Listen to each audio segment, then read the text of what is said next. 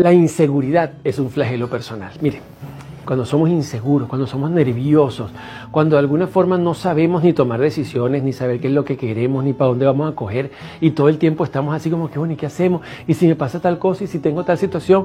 ¿Y entonces qué es lo que voy a hacer? Ese proceso de inseguridad nos echa a perder la existencia, nos echa a perder la vida.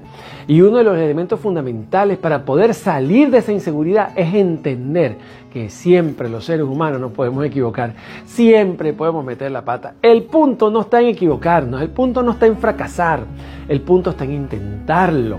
El elemento fundamental tiene que ver con el hecho de que usted se atreva a hacer cosas aunque le salgan mal, aunque de repente usted no tenga la certidumbre del éxito, aunque quizás pues sea una mala decisión pero en la medida en que nosotros vamos atreviéndonos a hacer cosas vamos atreviéndonos a, tener nuevas experiencias, a tomar, tomar nuevas bebidas, comer nuevas comidas, vivir nuevas personas, establecer nuevos trabajos, hacer nuevas cosas en nuestra vida, en esa misma medida vamos sabiendo lo que nos gusta, lo que no nos gusta, lo que nos vamos atreviendo y aquello que no somos capaces de hacer, pero sin inseguridad.